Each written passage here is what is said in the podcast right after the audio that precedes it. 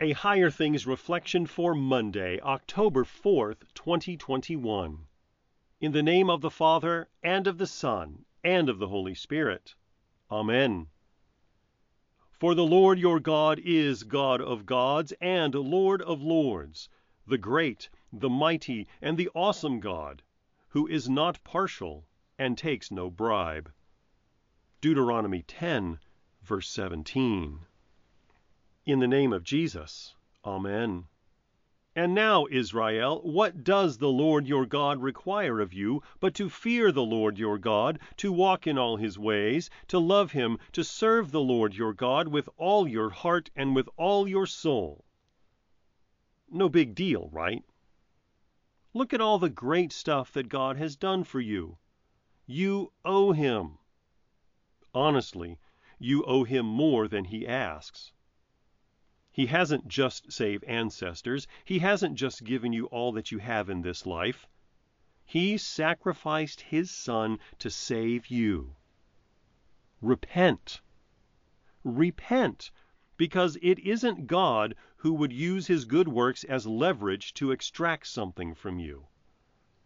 It's you who use your works as a leverage to demand from God. It's you who think your good deeds require recompense from your neighbor. God did not send his son to die as a guilt trip. And more, it wouldn't have even worked. We are indebted to God. That's not in question. But it's like handing a four year old a bill for room and board. They can't pay it. You can't either. God doesn't want you to. He is not partial and he takes no bribes. He just loves sinners. Even you, who can't hear his promises without thinking about leverage and paybacks. For even this Jesus has died for you. You are forgiven, not because you'll ever earn it, but because God loves you. He loves you so much that he wants to see orphans and widows and sojourners cared for even though they can't pay. He gives it all as a gift. That which he requires of you, he fulfills it for you in the person of his Son. He works it through you for the good of your neighbor. The law demands more than we could ever give, but God provides everything the law demands.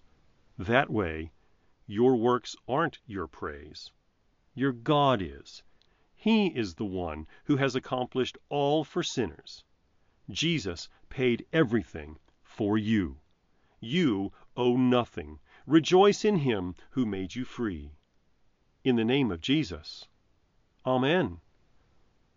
The royal banners forward go, the cross shows forth redemption's flow where he by whom our flesh was made our ransom in his flesh has paid. I believe in God, the Father Almighty, maker of heaven and earth, and in Jesus Christ, his only Son, our Lord, who was conceived by the Holy Spirit, born of the Virgin Mary, suffered under Pontius Pilate, was crucified, died, and was buried. He descended into hell. The third day he rose again from the dead.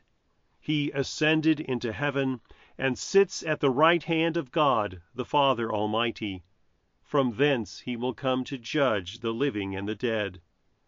I believe in the Holy Spirit, the holy Christian Church, the communion of saints, the forgiveness of sins, the resurrection of the body, and the life everlasting.